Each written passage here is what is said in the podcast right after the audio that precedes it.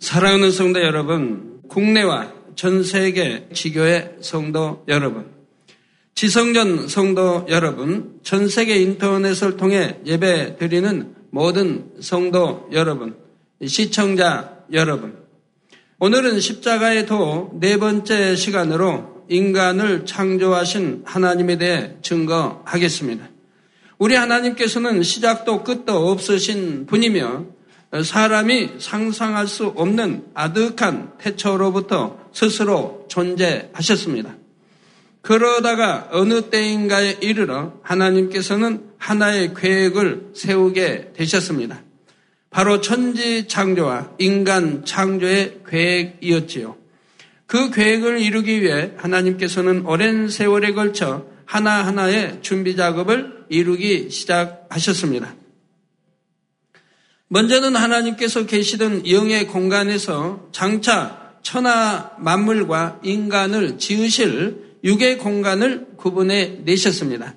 그리고 원래 홀로 계셨던 한 분 하나님으로부터 성자, 성령, 하나님을 분리해내심으로 성부, 성자, 성령, 삼위일체 하나님으로 존재하게 되셨습니다. 그러면서 이때부터 하나님도 형상을 입으셨는데 그것이 바로 우리 사람과 같은 형상이었지요.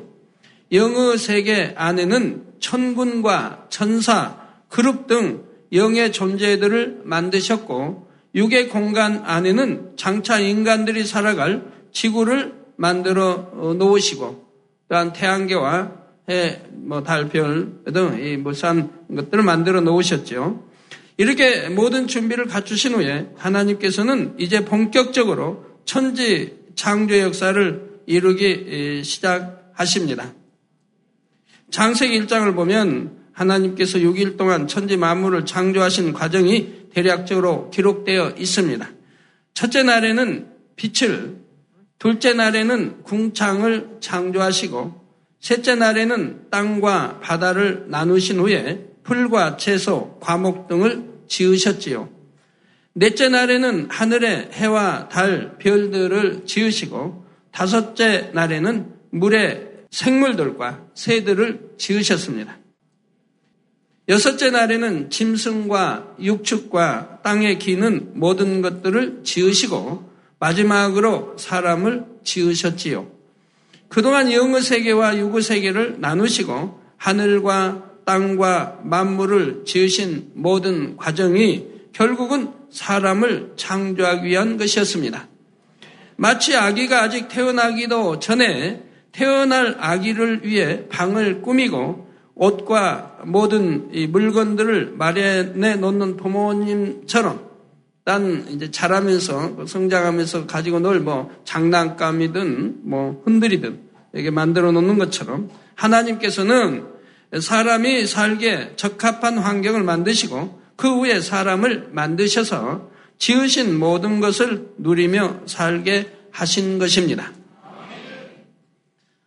우연일치로 사람이 살아갈 수 있고 짐승, 새, 고기, 식물들이 살아갈 수 있도록 해가 우연히 해서 햇빛이 나오고 저런 물이 주어지고 공기가 주어지게 한 게 아니라 하나님이 이렇게 인간을 경작하시기 위해서 거기에 적합하게 다 지으셨다 이 말입니다. 그러면 하나님께서는 왜 사람을 만드셨을까요? 왜 오늘날까지 이 땅에 수많은 사람들이 살아가게 하시는 것입니까? 이 질문에 답을 할 수 있다면 여러분은 사람이 왜 사는지, 어떻게 살아야 하는지에 대해서도 답을 얻게 됩니다. 진정한 인간의 가치를 알기 위해서는 하나님께서 인간을 창조하신 목적을 알아야 합니다. 자신이 태어난 목적에 맞게 사는 삶이야말로 참으로 가치 있고 의미 있는 삶인 것입니다. 사랑하는 성도님들은 오늘 말씀을 통해 사람이 창조된 목적을 확실히 깨달으시기를 바랍니다. 그래서 훗날 이 땅의 삶을 마치게 될 때 나는 참으로 가치 있는 삶을 살았다 고백할 수 있는 하나님의 자녀들이 다 되시기를 주님의 이름으로 축원합니다. 사랑하는 성도 여러분, 시청자 여러분, 창세기 2장 7절에 보면 여호와 하나님이 흙으로 사람을 지으시고 생기를 그 코에 불어 넣으시니 사람이 생명이 된지라 했습니다. 천지를 창조하실 때 하나님께서는 만물을 말씀으로 창조하셨지만 사람은 친히 흙으로 빚으셨습니다. 그냥 겉모양만 대충 빚어놓으신 것이 아니라 오장육부와 뼈와 근육 모든 조직에 이르기까지 완벽하게 지으셨지요. 살아있는 모습 그대로 섬세하게 다 지으신 후에 하나님께서 생기를 코에 불어넣으시니 이때부터 사람은 살아 움직이는 생명이 되었습니다. 그런데 어떤 사람들은 이런 말씀을 들으면 믿을 수가 없다 합니다. 흙으로 빚어놓은 형상이 어떻게 살아 움직일 수 있는가 의심하는 것이지요. 그러나 피조물인 사람도 지식이 더하는 만큼 지혜가 더하는 만큼 사람과 비슷한 로봇도 만들어냅니다. 사람의 두뇌를 흉내내어 컴퓨터를 만들기도 하고 인공장기나 인공피부를 만들어내기도 하지요. 복잡한 부품들을 조립해서 기계를 만들어 놓고 거기에 전원만 연결하면 마치 살아있는 것처럼 작동을 합니다. 우리 하나님도 우리 인간 오장부 모든 걸 이렇게 만들어 놓으신 다음에 생기를 불어 넣으시니 생명이 된 것 같죠. 피조물인 사람도 이런 일들을 할 수 있는데 하물며 전능하신 하나님께서 사람을 창조하시는 것이 무엇이 어렵겠습니까? 사람이 자신의 생각 속에 한계를 만들어 놓았기에 하나님의 능력을 믿지 못하는 것뿐입니다. 하나님은 태초에서부터 계셨지만 사람은 이 어머니의 배에서 나온 이 땅에 이제 접한 그때로부터 이제 사람을 통해서 피조물들을 통해서 지식을 흡수하고 지혜를 얻고 이런 것을 합니다. 근데 그 한계 한정된 것으로 한계에 부딪히바 없는 그것으로 하나님을 판단하려고 해서는 아니 된다 이 말입니다. 우리가 이런 생각의 한계를 벗어날 수 있도록 하나님께서는 오늘날도 창조의 역사를 보여주십니다. 본교회의 부흥성회나 제가 강사로 섰던 해외 성회에서는 전능하신 하나님의 창조의 역사를 직접 체험한 사람들이 많습니다. 예를 들어 소아마비나 교통사고로 양다리의 길이가 달라져서 수년 혹은 수십 년씩 고통받았던 사람들이 기도를 받은 후 양쪽의 길이가 같아진 경우가 많이 있지요. 짧았던 다리가 2cm, 4cm, 혹은 8cm씩 길어진 것입니다. 2002년 인도의 첸나이 마리나 해변에서는 연인원 300만 명이 모이는 연합 대성회가 열렸지요. 이때 가네시라는 소년이 성회에 참석했는데 가네시는 골반뼈 낭종이라는 병으로 인해 수술로 골반뼈와 고관절을 잘라낸 상태였습니다. 뼈를 잘라낸 부위에는 금속판을 넣고 볼트로 죄어서 퇴퇴골과 골반을 연결해야 했지요. 엑스레이 사진을 보면 몸속의 금속판과 뼈에 박힌 볼트들이 뚜렷이 나타나 있습니다. 이렇게 수술을 받은 후에도 가네시는 계속 통증으로 고통받았을 뿐만 아니라 목발을 짚지 않으면 한 걸음도 걸을 수가 없었습니다. 그런데 성회에 참석해서 기도를 받는 순간에 모든 통증이 순간에 다 사라져 버렸고 목발 없이도 혼자서 걷고 뛸 수 있게 되었습니다.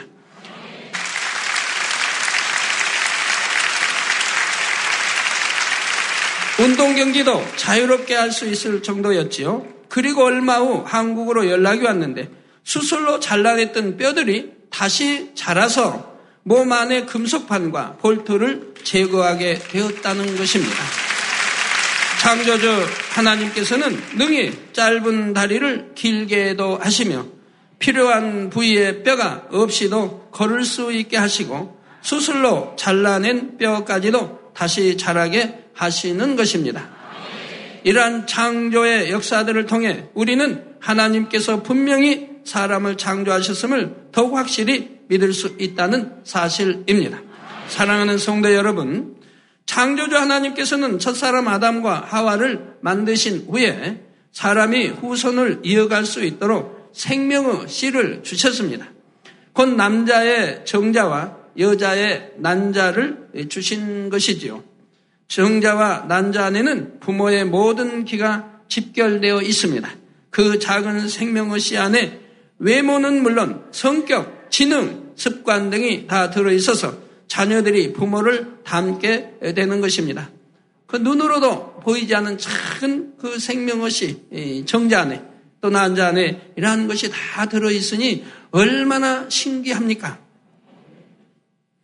이렇게 부모를 닮아서 태어날 수 있도록 생명의 씨를 주신 것도 하나님이시며 그 씨를 통해 잉태하게 하시는 분도 하나님이십니다.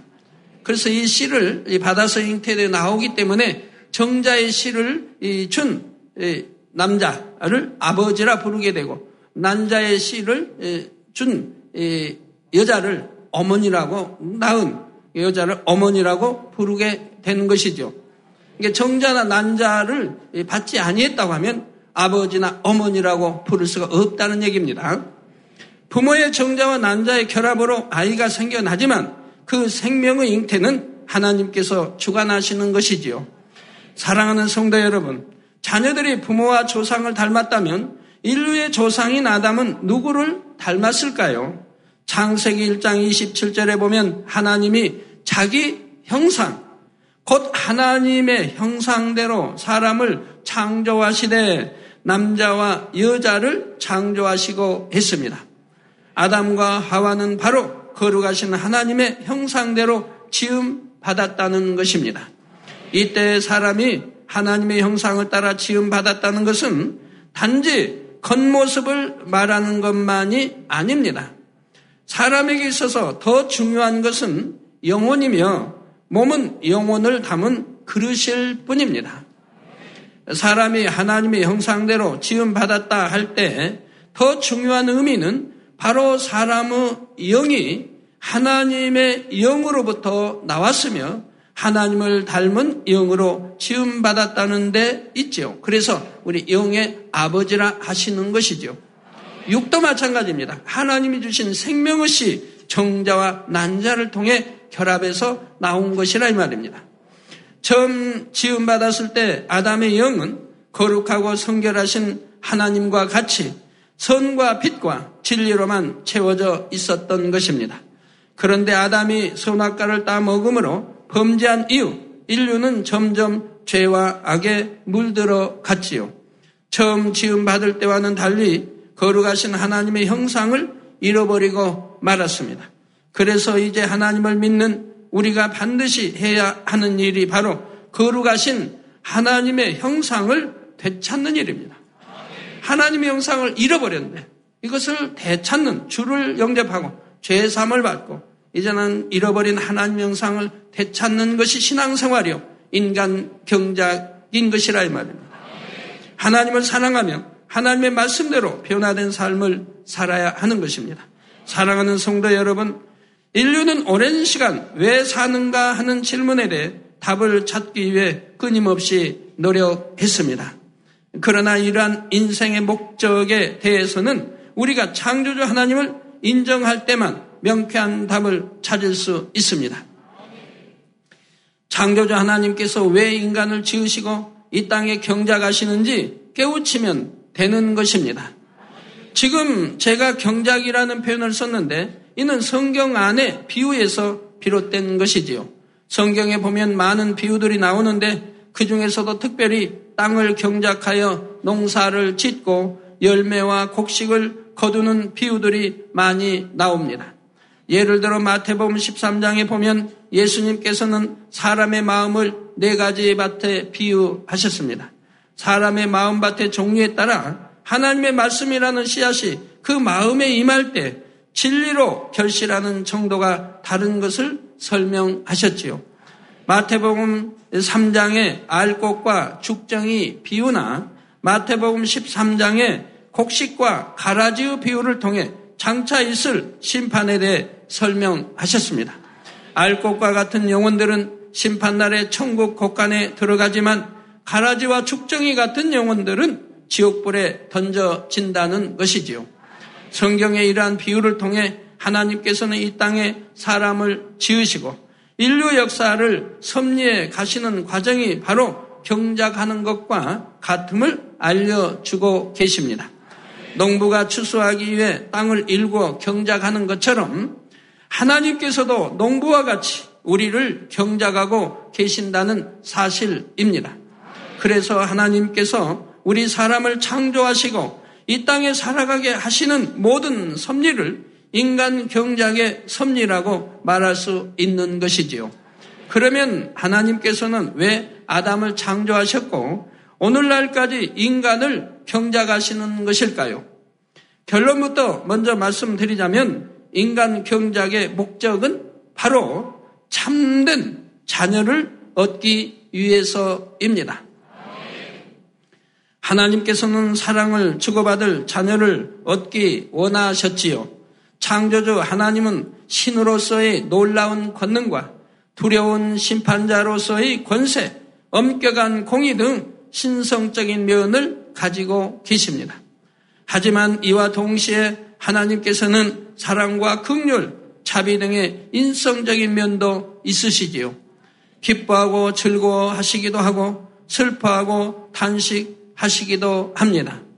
이렇게 인성을 가지셨기 때문에 하나님께서는 외로이 혼자 있는 것보다는 서로 사랑을 주고받을 대상이 있기를 원하셨지요. 그래서 인간을 창조하고 경작하기로 계획하신 것입니다.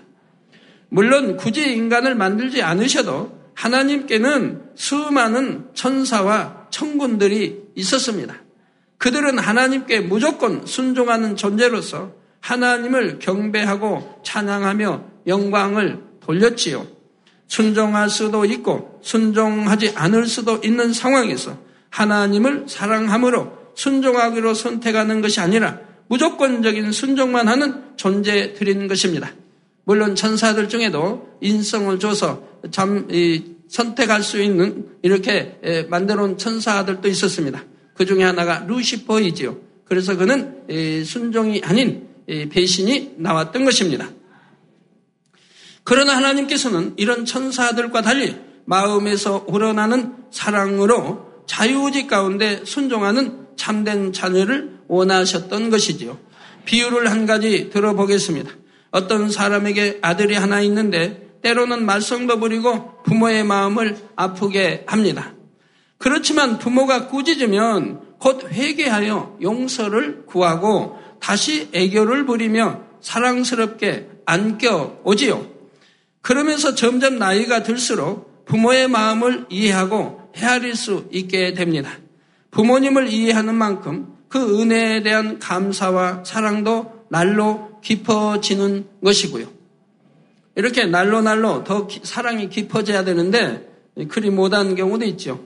오늘날 세월이 더 이렇게 지나면서 더 악해지고 그래서 참 슬픈 그런 기사가 나와 있는 걸 보게 됩니다.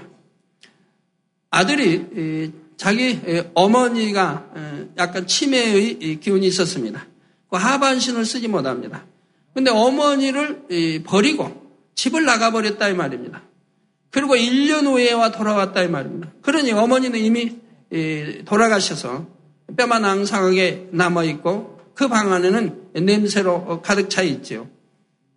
그 주위에서 이웃에서 왜 전혀 그것이 확인이 안 되는지 참 궁금한 일이긴 한데 그렇게 돌아와서 그걸 보고도 치우지도 않고 장례도 치르지 않고 또 나가버렸다 이 말입니다. 그러다가 그것이 이제 발견이 되고 잡히게 되었습니다. 이런 참 슬픈 소식들은 한 주에도 덜 듣게 된다, 매주 듣게 된다 이 말입니다. 그러나 옛날 60년대만 해도 50년대나 60년대나 이런 때만 해도 이런 소식은 참 몇 달에 한 번씩 들을 수 있었습니다. 그래도 세상이 경악을 했다 이 말입니다. 그런데 요즘은 얼마나 죄가 관영되어 있는지 매주 이런 사건을 들을 수가 있습니다. 또 숨겨진 사건은 얼마나 많이 있겠습니까?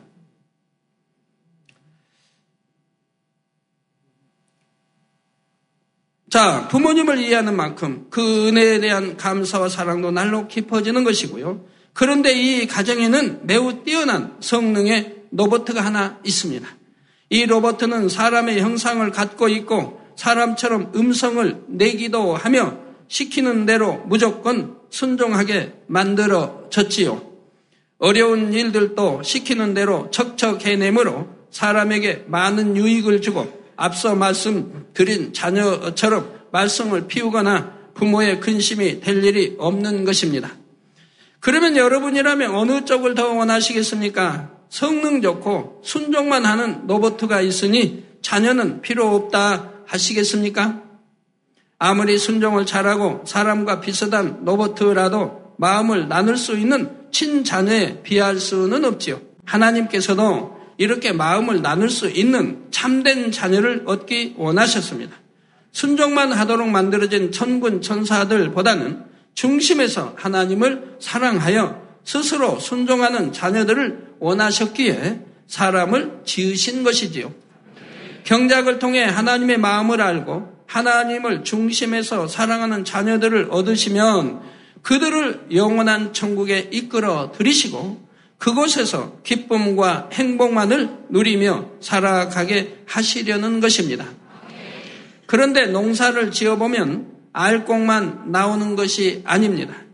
비록 농부는 최선을 다해 경작하지만 추수 때는 알곡만 있는 것이 아니라 죽정이가 섞여 나오기 마련입니다. 죽정이는 먹지도 못하며 알곡과 함께 곡간에 넣으면 알곡까지도 못 먹게 되지요. 그러니 죽정이는 거름으로 쓰거나 불에 태워버릴 수밖에 없는 것입니다. 마찬가지로 하나님께서도 인간을 경작하신 후 최후에는 알곡과 죽정이를 가르는 작업을 하시지요. 마태복음 3장 12절에 보면 손에 키를 들고 자기의 타작마당을 정하게 하사 알곡은 모아 곡간에 들이고 죽정이는 꺼지지 않는 불에 태우시리라 했습니다. 여기서 꺼지지 않는 불이란 지옥불을 의미합니다. 하나님께서 정해놓으신 마지막 때가 이르면 하나님께서는 인간 경작을 마감하시고 이 땅에 살았던 모든 사람들을 심판하시지요. 이때 알곡이 되지 못하고 죽정이가 된 사람들은 심판을 통해 지옥불에 떨어지는 것입니다. 그러면 천국에 가는 알곡과 지옥에 가는 죽정이는 각각 어떤 사람들일까요? 알곡이란 예수 그리스도를 영접하고 하나님을 사랑하며 하나님의 말씀대로 살아가는 사람들을 말합니다. 부지런히 죄악을 벗어버리고 거룩하신 하나님의 형상을 회복한 사람들이지요.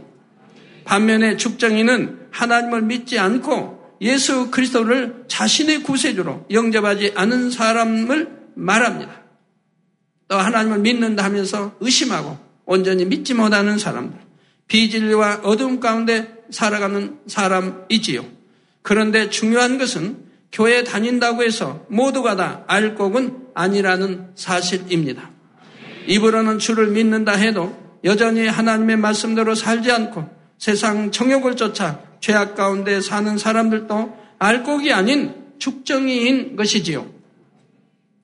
그래서 마태복음 7장 21절에 보면 예수님께서 말씀하시기를 나더러 주여 주여 하는 자마다 천국에 다 들어갈 것이 아니요 다만 하늘에 계신 내 아버지의 뜻대로 행하는 자라야 들어가리라 하신 것입니다.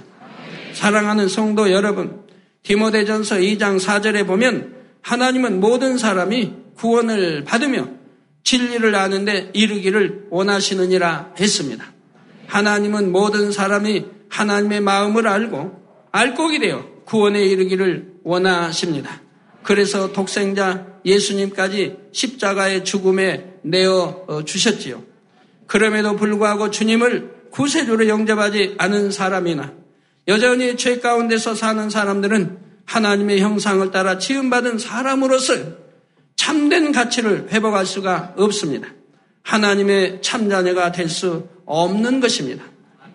이런 사람들은 사람의 본분을 행치 못하니 짐승과 다를 바 없는 존재예요. 알곡이 아닌 죽정이에 불과한 것이지요. 이렇게 사람의 가치성을 잃은 죽정이를 알곡된 영혼들과 함께 천국에 들일 수는 없습니다. 세상 정욕 가운데 서로 미워하고 시기하며 욕심과 다툼과 온갖 악을 가진 사람들을 천국에 들어오게 한다면 어떻게 되겠습니까? 더 이상 천국이 행복하고 아름다운 곳, 영광스러운 곳이라고 말할 수가 없게 되지요. 그러면 천국에 들어오지 못하는 영혼들은 어떻게 해야 하겠습니까? 그냥 소멸되어 버릴까요? 아무리 죽정이와 같은 영혼이라 해도 사람의 영혼은 영이신 하나님의 생기를 받았기 때문에 영은 불멸한 것이고 소멸될 수가 없습니다. 그러니 이들도 한 곳에 모아서 영원히 가둬두어야 합니다. 그렇게 가둬두는 장소가 바로 지옥이요, 죽정이가 된 영혼들은 각자의 죄값에 따라 영원한 불 가운데서 형벌을 받게 되는 것입니다. 그러니까 지옥은 지옥불이고 유황불로 나누어져 있죠. 유황불. 그래서 거기에 던져버리면 거기서 세세토록 타면서 불 속에서 세세토록 고통을 받으며 살아야 된다 이 말입니다. 그래서 우리 주님도 말씀하셨습니다. 지옥불은 영원히 꺼지지 않는다고 말씀이 꺼지지 않은 그곳에서 영원토록 세세토록 고통을 받으며 살아야 한다 이 말입니다. 이러한 것이 모든 것이 참 사실인데도 그래서 우리 성도님들은 성경에 기록된 것들을 기사나 많은 표적이나 또는 권능을 친히 목도하는 바고 체험하는 바고 우리 성도님 대부분이 다 만진 바요 체험한 바라 이 말입니다. 그렇기 때문에 능히 성경이 참이라고 하는 것을 믿을 수가 있고 내세가 있다고 하는 것, 영원한 나라, 또 천국이 있고 지옥이 있다는 것을 능히 믿을 수가 있고 또 저를 통해서 펼쳐져 나온 이 천국과 지옥 책을 통해서 또 읽어보시면 믿을 수가 있다 이 말입니다. 그런데도 아직도 의심하고 또는 믿음 가운데 살지 못하는 분들을 볼 때 얼마나 안타까운지요. 너무너무 참 안타깝고 마음 아픈 일이지요. 이해도 되지 않고요. 그렇게 수많은 증거를 매주 듣고 보면서도 어찌 그래 할 수 있으며 또 기사와 표적을 늘 볼 수 있는데도 어떻게 그래 할 수 있고 성경 구약이나 신약에 하나님의 또는 선지자들 제자를 통해서 나타난 그러한 기사와 표적을 또는 권능을 늘 볼 수 있는데도 어떻게 그럴 수 있는 것이냐 이 말입니다. 사랑하는 성도 여러분, 시청자 여러분, 지금까지 여러분은 하나님께서 왜 사람을 지으시고 이 땅에서 경작하시는지에 대해 들으셨습니다. 그러면 여러분은 이제 사람이 왜 사는가 하는 질문에 답을 할 수 있으십니까? 바로 하나님께서 경작하시는 목적에 따라 알곡이 되기 위해 살아야 하는 것입니다. 가장 먼저는 창조주 하나님을 믿고 우리의 구주가 되신 예수 그리스도를 영접해야 하지요. 또한 하나님의 말씀대로 순종하면서 성령의 능력으로 변화되어 거룩한 삶을 살아야 합니다. 그런 여러분이 되면 하나님께서는 여러분을 진정한 사랑을 주고받을 수 있는 참 자녀로 인정해 주십니다. 참 자녀가 되어야 또 하나님이 지켜보호해 주시지 않습니까? 함께 동행해 주시고 성령의 불담으로 천군천사로 주님의 불꽃 같은 눈동자로 지켜보호해 주시니까 원수망 사단이 틈타지 못하고 어떤 질병이 틈타지 못하는 것을 볼 수가 있고 어떤 재앙 만나지 않은 것을 볼 수가 있고 여러분은 실수로 교통사고를 내어서 차는 폐차가 되어도 여러분의 몸은 그대로 지킴받는 것을 볼 수가 있습니다. 또 온몸도 지킴받지만 혹여 지킴받지 못하고 뼈가 상했다든가 하는 경우는 여러분이 온전한 주의를 지키지 않고 온전한 11조를 하지 않았기 때문에 그나마라도 그렇게 상처가 나는 것을 볼 수가 있고요. 우리 성도님들은 하나님 말씀을 바로 알고 바로 가르치고 가르치는 분들은 바로 알고 바로 행해야 할 것입니다. 우리 교회의 머리는 그리스도이십니다. 우리 교회의 머리는 우리 주님이시라 이 말입니다. 그 우리 주님도 호칭이 왕입니다. 만왕의 왕, 만주의 주입니다. 이스라엘의 왕으로 오셨고 만왕의 왕이라는 호칭을 받았습니다. 그런데 오늘날 이 왕위가 다른 호칭 뭡니까? 왕위에는 뭡니까? 왕이죠, 왕. 왕위의 왕. 이해가 안 되세요? 왕위에는 황제지요. 근데 그리스도의 머리라 하며 좀 황자를 붙여서 쓰는 분들이 있다 이 말입니다. 그러나 여러분 성경을 바로 알아야 된다 이 말입니다. 교회의 머리는 그리스도이시라 이 말입니다. 우리 주 예수 그리스도이시라 이 말입니다. 우리 주 예수 그리스도도 하나님의 호칭을 주실 때 왕이라는 호칭을 줬다 이 말입니다. 만왕이 왕이라는 호칭을 줬다 이 말입니다. 왕 위에가 황인데 어떻게 황제가 있을 수 있습니까? 장차 여러분을 아름다운 천국으로 이끌어 들이셔서 영원한 행복과 기쁨을 함께 누리시는 것입니다. 사랑하는 성도 여러분, 천국과 지옥은 분명히 있습니다. 하나님께서는 깊은 교통함 가운데 저에게 천국과 지옥에 대한 많은 내용들을 알려주셨고 환상으로 보여주시기도 했습니다. 그 내용을 책으로 출판했는데 세계 곳곳에서 이 책자들에 대한 요청이 쇄도하고 있습니다. 현재 영어, 스페인어, 중국어, 일어, 힌디어, 타밀어, 러시아어 등으로 번역되었고 앞으로도 더 많은 언어로 번역될 예정입니다. 이 책들을 읽은 분들이 신앙이 뜨거워진다는 간증을 많이 듣습니다. 그동안 신앙생활했던 걸 통해 잡아가고 이제는 이렇게 신앙생활에서는 아니 되겠구나 하고 뜨겁게 신앙생활을 하지요. 또 이방인이라 할지라도 이 책들을 읽고 하나님을 영접했다는 간증도 많이 듣고요. 더군다나 저기 북방 쪽에나 다른 그런 외국에서는 이 책들이 돌면서 읽혀지기 때문에 많지를 못해서 구하지를 못해서 돌면서 읽혀지기 때문에 대부분 표지들이 다 떨어져 나갔다고 그러죠. 그런 말을 들을 때마다 안타까움을 금할 수가 없습니다. 천국은 너무나 아름답고 행복한 곳이지요. 전능하신 하나님께서 사랑하는 자녀들을 위해 최고로 아름답게 꾸며 놓으신 것입니다. 이 땅에서 아무리 아름답고 화려한 곳이라 해도 천국과는 비길 수가 없습니다. 천국은 사람의 능력과는 비교할 수도 없는 창조주 하나님의 지혜와 능력으로 만들어진 곳이기 때문입니다. 한예로 이 땅에서는 귀하게 여기는 금이 천국에서는 사람들이 밟고 다니는 길에 깔려 있습니다. 저 길이 정금길로 되어 있다 이 말입니다. 또한 눈부시게 빛나는 각종 보석과 진주, 크리스탈 등이 천국의 집들을 아름답게 장식하고 있죠. 물론 3,000층 이상 들어가는 분들에게 해당되는 것입니다. 그 보석 하나하나의 빛깔과 광채는 이 땅의 보석들과는 차원이 다릅니다. 만약 천국의 홍보석 하나를 예로 들어도 이 땅에서의 홍보석과 비교할 때 마치 유리와 다이아몬드의 광채가 서로 다른 것처럼 그 아름다움을 비교할 수가 없는 것입니다. 나뭇잎의 반짝임과 황홀한 꽃 향기 하나까지도 천국의 모든 것이 사람으로서는 상상조차 할 수 없을 만큼 황홀하고 아름답다는 사실입니다. 성경에 보면 사도 바울은 낙원을 보았다 했는데 낙원은 천국 중에서도 가장 낮은 처소입니다. 천국에서 가장 낮은 단계의 낙원만 보고도 사도 바울은 너무나 큰 힘과 소망을 얻었지요.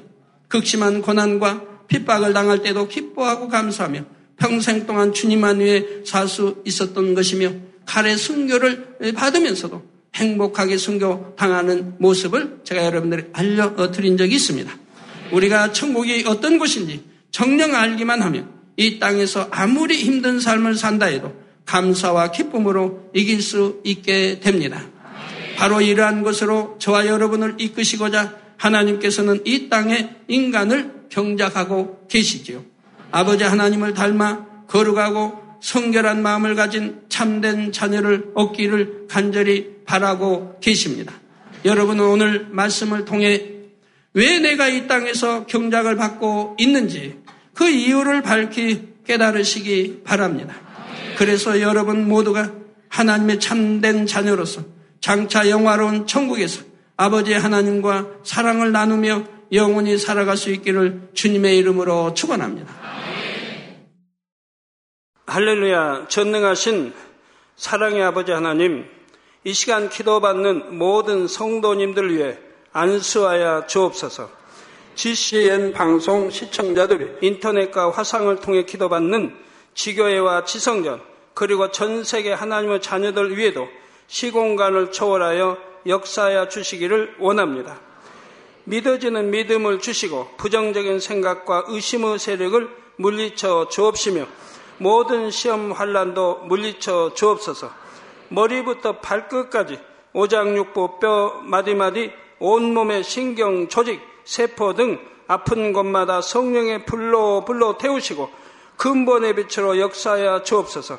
예수 그리스도의 이름으로 명하노니 원수 마귀 사단 모든 질병 균 연약함아 물러가라. 빛이 여임하라. 모든 불치 난치병도 성령의 불로 태워 깨끗게 하여 주옵소서.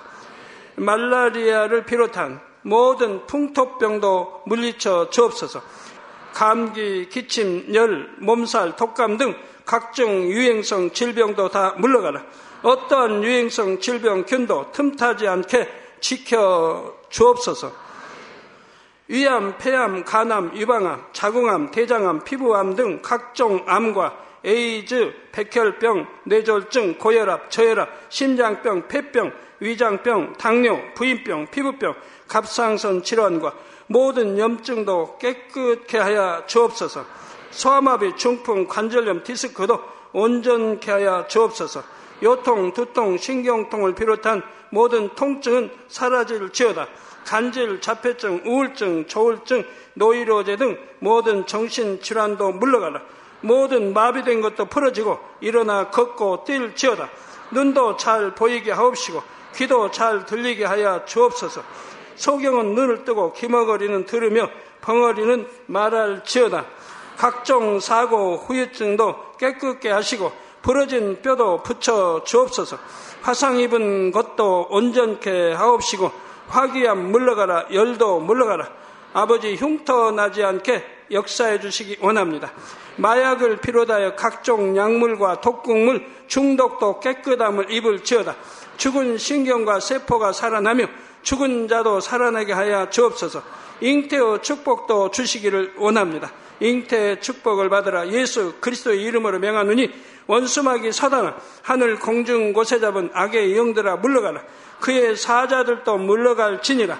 이 땅의 악한 영, 더러운 영, 거짓되고 간사한 영, 이간질하고 미혹하는 모든 어둠들은 물러가라. 모든 흉악의 결박을 풀고 어둠아 물러가라. 빛이여 임하라. 아버지 하나님, 부르짖어 기도할 수 있는 능력을 주시고 죄를 버리고 성결될 수 있는 능력을 주옵소서. 영원히 잘됨같이 범사에 잘되게 하시고 가정의 복음화도 이루어 주시기를 원합니다. 한 주간도 모든 사고와 재앙으로부터 지켜주시고 불통이 없는 형통한 삶을 살 수 있도록 축복해 주옵소서. 성령의 불담으로 천군 천사와 주님의 불꽃 같은 눈동자로 모든 하나님의 자녀들과 가정, 일터, 사업들을 지켜주시기를 원합니다. 학생들에게 지혜와 명철을 더하시고 공부할 수 있는 뜨거운 마음과 열정도 더하여 주옵소서. 마음과 생각을 세상에 빼앗기지 않도록 지키시고 하나님을 뜨겁게 사랑하는 학생들로 축복하여 주옵소서. 하나님의 자녀들이 먹으나 마시나 입으나 무엇을 하든지 하나님 앞에 영광 돌리는 삶이 되게 축복하여 주시기를 원합니다.